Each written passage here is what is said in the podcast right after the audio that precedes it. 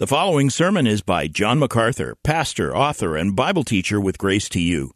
If you've never contacted Grace to You, we want to send you a free booklet by John titled Defeating Discontentment. It gives you seven practical principles that will help you face setbacks and difficult circumstances and experience contentment even when life turns upside down. Request your free booklet titled Defeating Discontentment by writing to defeating at gty.org.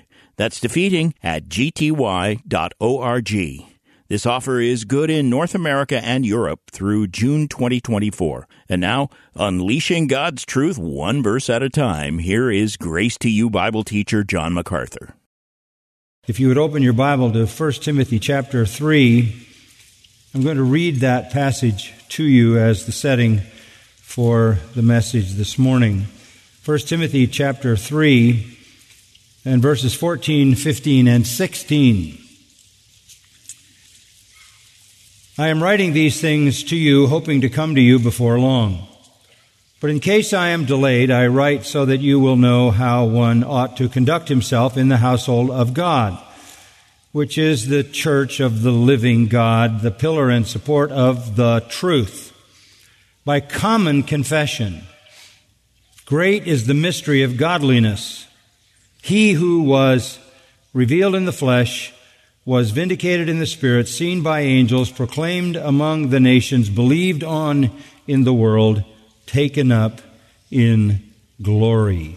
I want to focus in particular on those words that you see in verse 16, which most scholars would affirm is a hymn from the earliest life of the church. We see that as a hymn because of its unique structure. All the verbs are very much the same. They're forms that are identical. There is in that verbal unity a kind of rhythm that uh, fits poetry.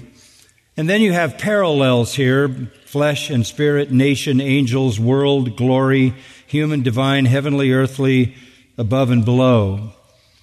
Uh, this, this is beautifully expressed theological poetry that I believe was once sung and could well be sung again by those who love the Lord Jesus Christ. Now, in the big scheme of things, Paul is writing a letter to Timothy. Timothy is the pastor at the time of the church in Ephesus. It's a great church, it's a powerful church, influential church that basically established all the other churches in Asia Minor. We have letters to those churches, all of them in Revelation 2 and 3 from the Lord himself. But Timothy was serving in that church, and Paul gives him this letter for a very clear purpose. Go back to verse 15 that you will know how one ought to conduct himself in the household of God, which is the church of the living God. This particular letter is about life in the church, conduct in the church. And that, that really is, the whole letter is directed in that way. Chapter 1, the church is instructed to uh, avoid myths and endless genealogies and speculation and all of that. Avoid those who are straying from the truth, false teachers. Uh, stay away from immoral men, homosexuals, others who are unholy, uh, who are violators of the law. Uh, affirm the gospel, all these kinds of things. There are warnings about false teachers, affirmations of the truth, and a great sort of doxology comes toward the end of chapter 1. Chapter 2 is a call to prayer. Women are instructed as to how they should behave. Chapter 3, elders, pastors, deacons are instructed as to their behavior. Chapter 4, a warning about false teachers and apostates. Uh, there are very important words given to the pastor himself. At the end of chapter 4, chapter 5 deals with widows and, and uh, roles that they are to play in the life of the church deals with the issue of elders and how they are to be confronted. And then in chapter 6, there are instructions, important instructions for those who have responsibility to carry the Word of God and uh, need to, of all things, of course, flee from the love of money. Closes with some instruction to Timothy to guard the treasure, guard the truth, guard the revelation of God. So it's instruction for the life of the church. And that is summed up in what I just read you in verse 15, where the apostle Paul says, This is written that you may know how to conduct yourself in the household of God. The household of God simply sees the church as the Lord's family. We are children of the Lord. We're brothers and sisters in Christ. Our Father is the Lord Himself. Our true and uh, eternal brother is Christ, who is not ashamed to call us brothers. We are a new humanity. This is the church of Jesus Christ. We need instruction as to how we are to conduct ourselves. Now, I want you to notice that the household of God is a familiar title, I think, if we understand the church as the family of God and we are children of God. That's pretty common in the New Testament. The next statement about the church is unique. The church of the living God. The living God is an Old Testament term. It appears a number of times in the Old Testament. God is the living God. And of course, the reason that God is called the living God is not only because He is alive and because He is the source of life and the giver of life, but because all other gods are dead. All other gods are fabrications. All other gods are non-existent. So all other gods are dead. The whole world of idolatry worshiped no gods. Gods that they made of their own imagination and their own craftsmanship. But there is one true living God. And the living God is mentioned again in chapter 4 verse 10. Our hope is on the living God who is the Savior of all men, especially of believers. So the one true living God is the Savior of all men. So if you have salvation, it is salvation given to you by the one and only living God. Actually, in the original language, this is what we would call an anarthrous construction. There's not a, a definite article there, so it really would read, the living God's church. The living God's church. So God here is, is in the form of a, of a possessive uh, it's God's church. It's the living God's church. You go back to Acts 20, 28, it says he purchased it with his own blood. God purchased the church with his own blood, which is to say, God was in Christ then incarnate, purchasing the church with his own blood. So in every sense, it is the living God's church. Looking at it from the human side, it is the family of God. We are members of the family of God. Looking at it from the divine side, it is the living God's church. This belongs to Him which lays upon us a very, very heavy responsibility to make sure we conduct ourselves in the living God's church in a way that brings honor and glory to our living God.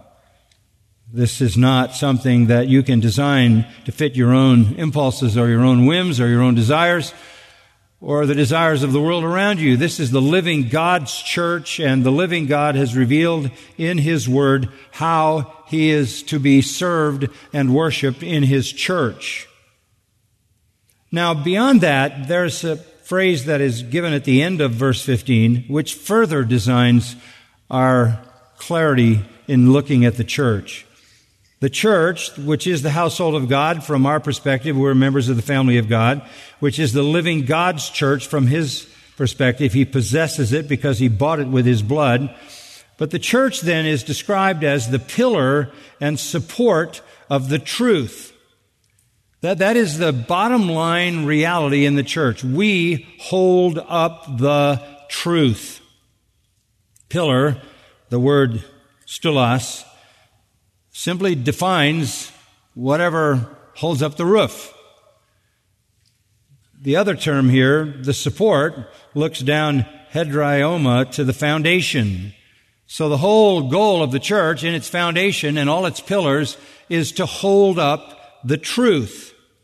It supports the truth. This is the most defining reality about the church. You should walk into any church anytime and hear divine truth. That's the church's function.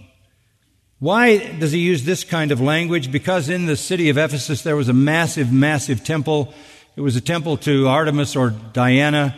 Uh, many of the um, gods of the ancients were androgynous or shifted from male to female.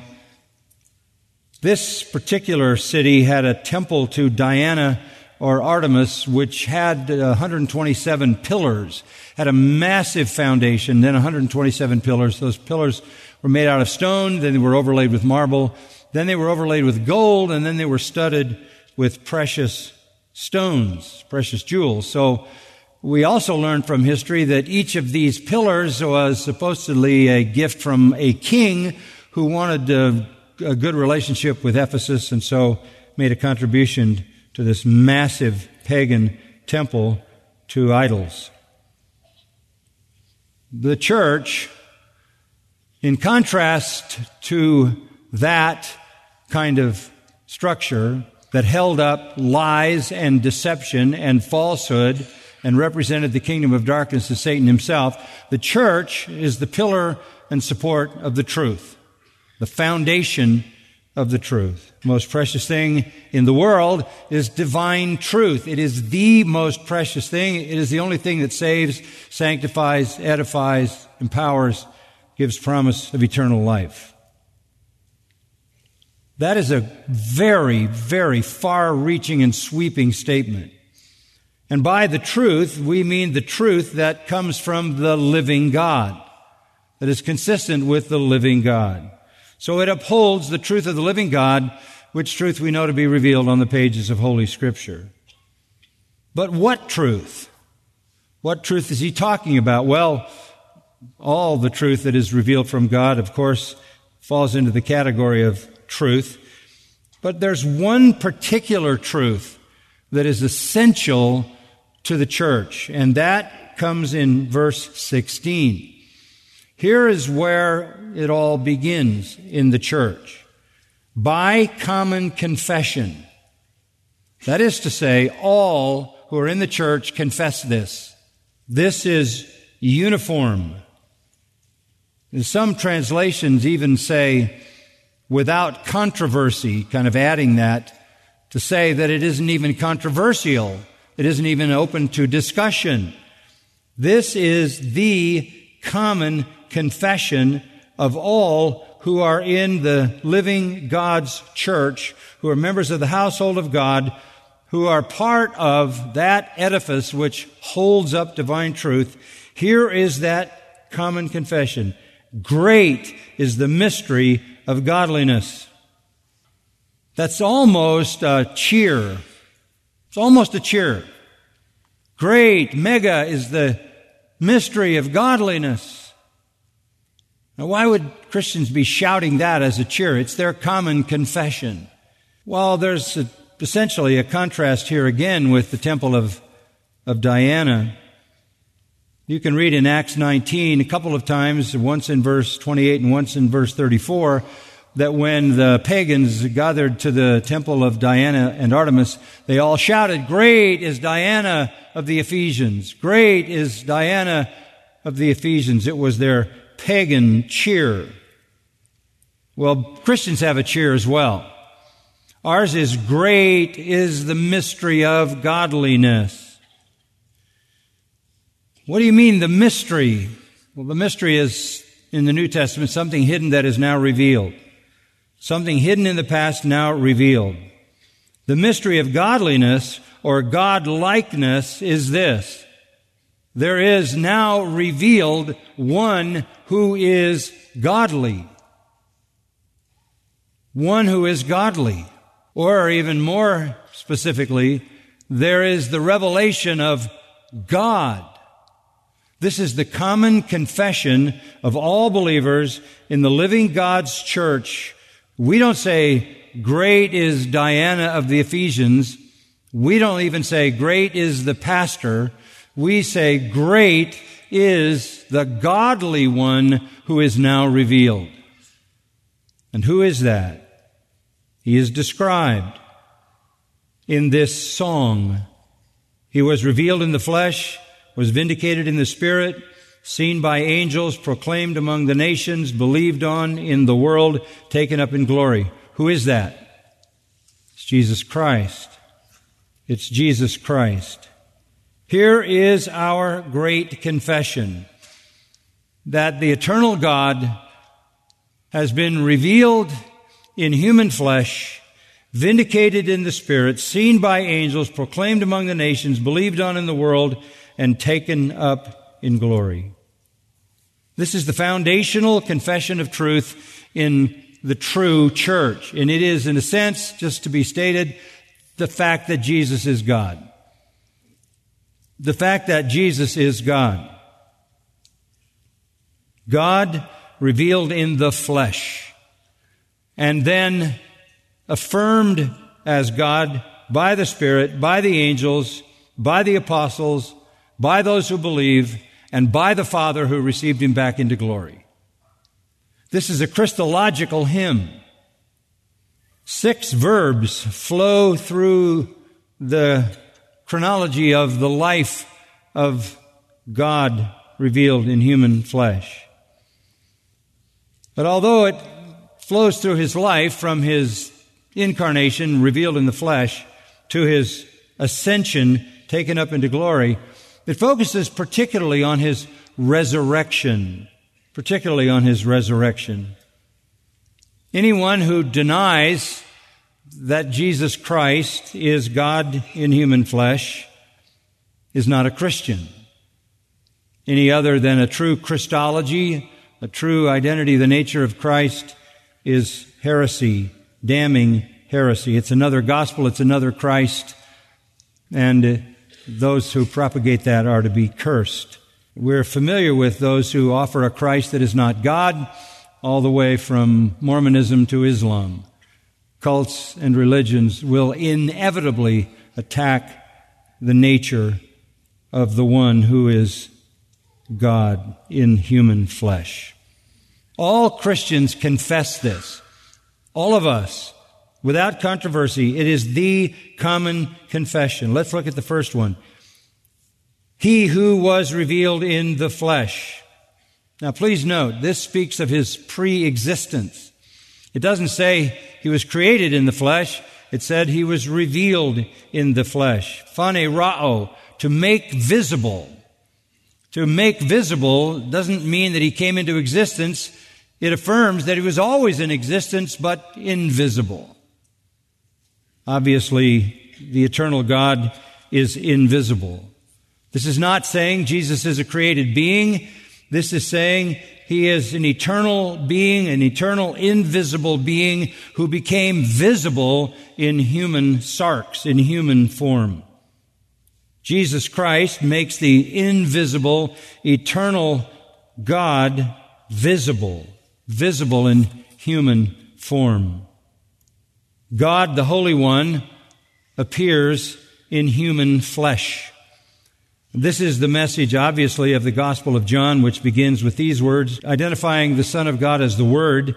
In the beginning was the Word, and the Word was with God, and the Word was God. He was in the beginning with God. All things came into being through Him, and apart from Him, nothing came into being that has come into being. In Him was life. This is the Son of God, eternally existing, eternally equal with the Father, eternally creating, and the very source of life. In fact, in that same chapter, verse 14, the Word became flesh and dwelt among us, and we saw His glory, and it was the same kind of glory that belongs to the Father. This is the common confession that is the foundation of all Christian faith. Jesus is God. He is God. Romans 1 says he was declared to be God. You can read this testimony to the deity of Christ all through the New Testament. It is in many, many places. Just a couple to remind you. In Colossians 1, speaking of Christ, it says he is the image of the invisible God, the premier one of all who have been created. His human part, obviously, his human nature was created. His divine nature always existed. How do we know he was always existing?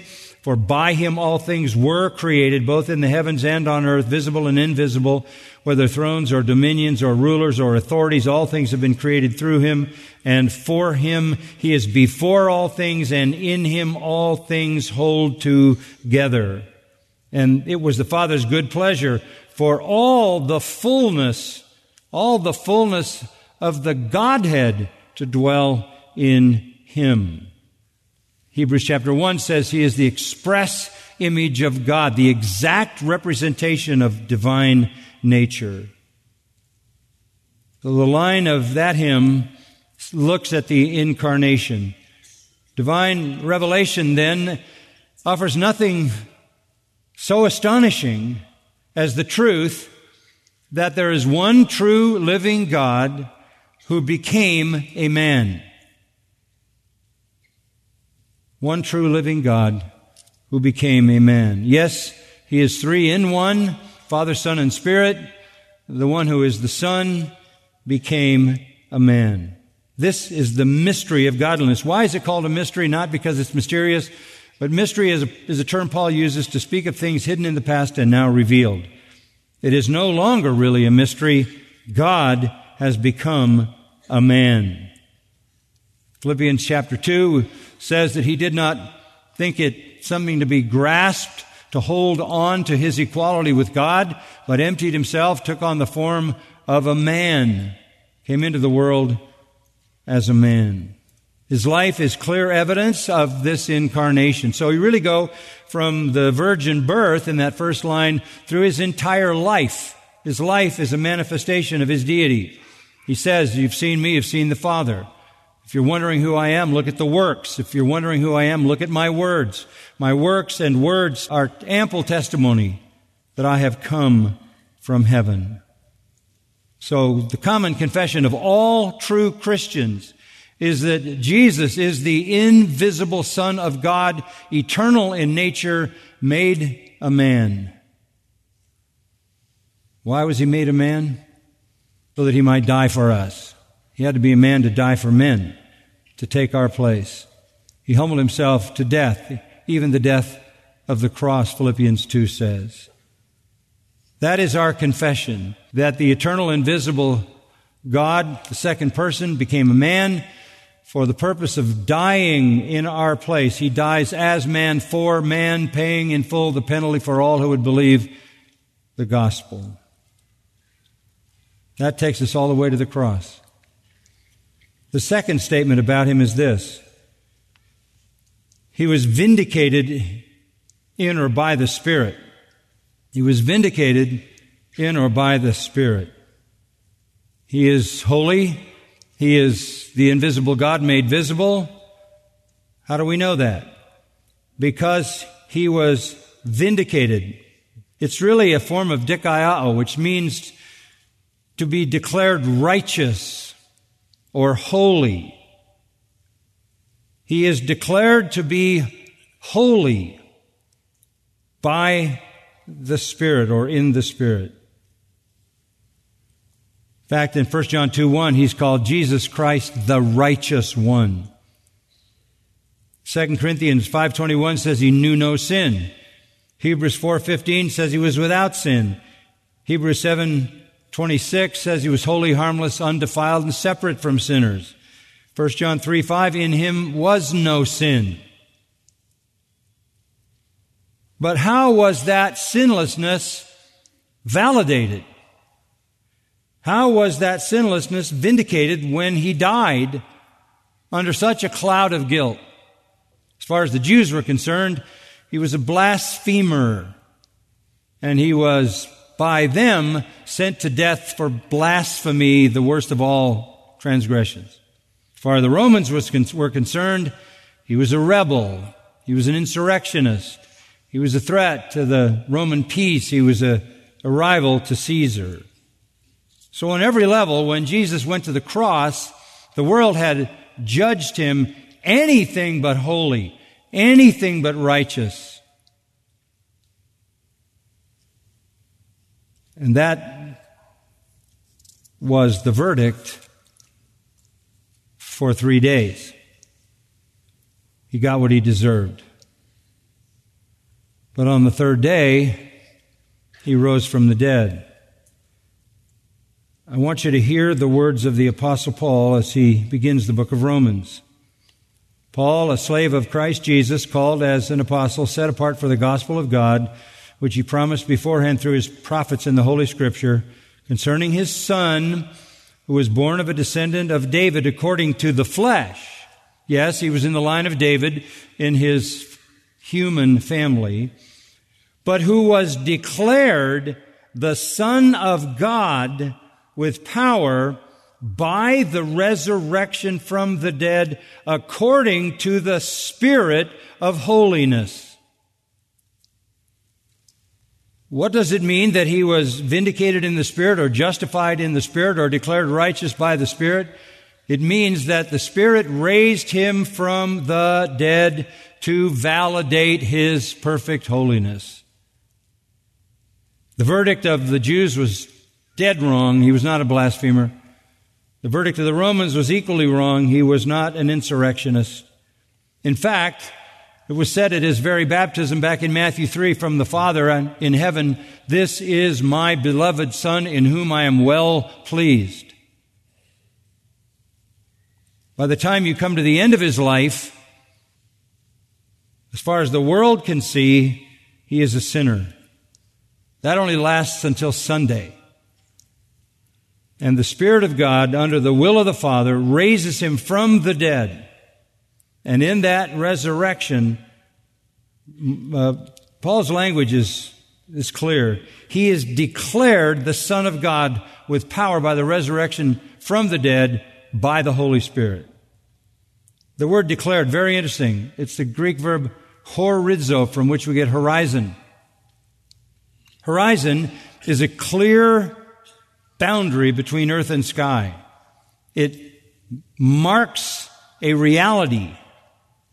So in the Spirit's raising Jesus from the dead, there is irrefutable evidence clearly marking out and distinguishing him from every other human life. He is the divine mystery of godliness revealed, and whatever the verdict of Jew or Gentile was, the Spirit of God raises him from the dead to declare his righteousness. Back in 1800, a lady wrote, We doubted our God in secret, we scoffed in the marketplace. We held our hearts from his keeping, we held our eyes from his face. We looked to the ways of our fathers, denying where they denied. And we said as he passed, He is still at last just a man who is crucified. But now I give you certain news to bid a world rejoice. You may crush truth to silence. You may cry above his voice. You may close your ears before him, lest you tremble at the word, but late or soon by night or noon, the living truth is heard. We buried our God in darkness, in secret, and all affright. We crept on a path of silence, fearful things in the night. We buried our God in terror after the fashion of men. As we said each one, the deed is done, and the grave is closed again. But now I give you certain news to spread by land and sea. You may scourge truth naked. You may nail him to the tree. You may roll the stone above him and seal it soldier wise. But against the morn, unmaimed newborn, the living truth shall rise.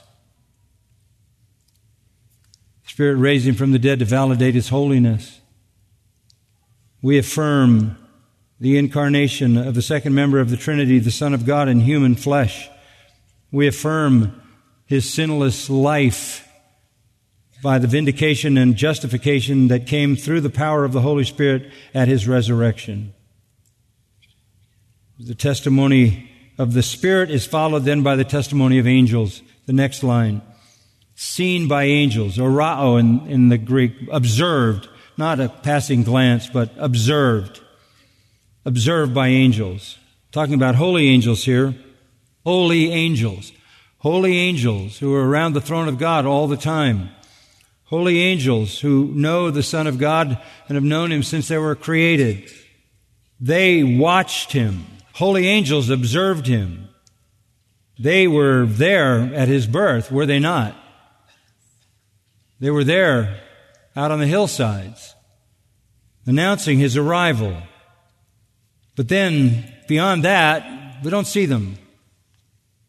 In fact, he was willing to live his life all the way to the cross virtually without angelic intervention, except on two occasions. One was at his temptation when the angels came and ministered to him, and the other was in the agony of the garden when the angels came and ministered to him. But apart from those two times, in the throes of horrific temptation and in the horrors of the agony of the garden, the angels came. Other than that, he lived his life without angelic intervention, part of his humiliation. He did say in Matthew 26, if he wanted to, he could have called 12 legions of angels, seen by angels. The greatest display of angelic activity around the person of Christ came at his resurrection. Were they watching his life? Sure. Peter says in 1 Peter 1:12, all that was going on in the life of Christ was a work that angels desired to look into. Did they watch? Did they witness? Yes. But we don't see them really appear. In any collection or any flurry of angelic activity in, until we get to the grave. And then Matthew talks about angels. And Mark talks about angels, and Luke talks about angels, and John talks about angels. And there an, there's an angel that rolls the stone. There are angels sitting on the inside. The angels are talking to the women. There are angels all over the place. There's a flurry of angelic involvement. Why? Because all of that angelic testimony is affirming that this is the Son of God. When the holy angels all show up, and are part of the resurrection, you know, it's the Son of God. They knew the work of God. They witnessed the creation. After they were created, it says they witnessed the rest of it. The morning stars, the angels sang together at the creation. They witnessed the giving of God's law on Mount Sinai. They witnessed the birth of Christ. They are going to come in mass at the return of Christ. And they were there at the resurrection. Holy creatures devoted totally to God, confirming the resurrection of the Son of God.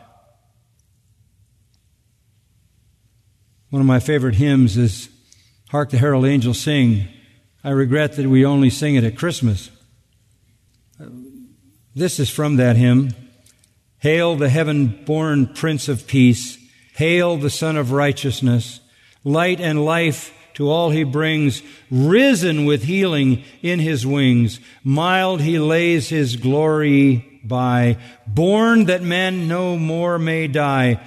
Risen to raise the sons of earth. Risen to give them second birth. Hark the herald angels sing. Glory to the risen King. No wonder this is our common confession. It is attested to in his birth, the virgin birth, attested to in the work of the Spirit who raised him from the dead, attested to in the worship of angels at that very resurrection. There's a fourth line in this hymn proclaimed among the nations. After his resurrection, he revealed himself to those who believed in him, right? The night of his resurrection, he appeared to the apostles. Eight days later, he appeared to them again. They were sad, weak, beleaguered, unfaithful, cowardly, helpless, weaklings, left with severe doubts, mumbling on the road to Emmaus. We thought he would have been the promised one. But soon after that, they became powerful preachers.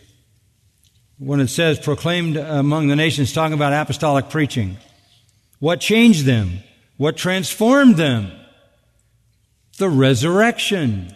when they saw he was alive, when they could say with Thomas, My Lord and my God, when they gathered with him on the mount and he gave them the Great Commission, when he taught them the significance of the Old Testament fulfilled in him in Luke 24. They went out not weak, not cowardly, not fearful, not doubting, strong and bold, and they preached the gospel to the death. It cost them their life. But they preached the, the gospel with unflinching faithfulness. People don't die for a lie. People say, well, they stole his body. That's absurd. Nobody's going to steal the body, create a hoax, and then go die as a martyr for a hoax. The fact that they proclaimed Christ to the death is evidence that they had seen him after his resurrection. He is the risen Christ, and that is what transformed those apostles into preachers who proclaimed him among the nations. They were scattered, and their disciples were scattered, and theirs, and theirs, and theirs, and it goes on even today. The next confirmation of the mystery of godliness is believed on in the world. The proof that Jesus Christ is God is the Christian church. The gospel has been believed on. The day of Pentecost in Acts 2, 40 to 47, uh, 3,000 people believed. A few days later, 5,000 people believed. And the rest is history. Millions upon millions upon millions of people have embraced the Lord Jesus Christ and are living in the transforming power that has, brought, has been brought to them by His presence. The living church across the world through its 2,000 years of history is testimony to the truth of our confession that this one is God in human flesh. People are still believing it. You believe it. And more will believe it until he returns. And a final word.